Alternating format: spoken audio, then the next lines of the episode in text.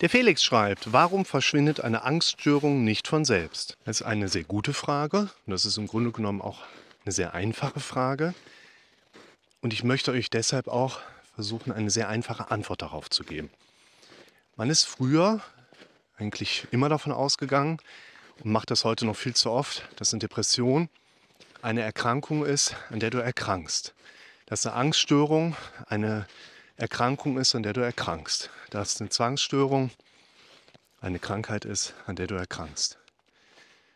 Und jetzt gucken wir uns das System Mensch an und sehen eigentlich, naja, der hat auf alles eine Antwort.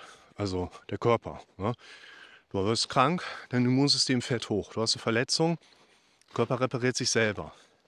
Du erlebst Stressoren, dein Kopf baut Schutzmechanismen auf. Du erlebst Stress, dein Körper geht in die Flucht. Wir haben auf alles eine Antwort. Warum haben wir auf eine Depression keine Antwort? Warum haben wir auf eine Angststörung keine Antwort? Weil es bereits die Antwort ist.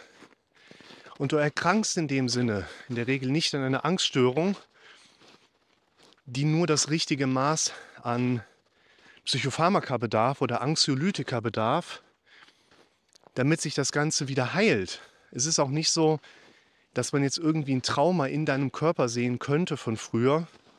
Und erst wenn das dann verarbeitet ist, geheilt ist, dann wäre jetzt auch deine Angststörung weg.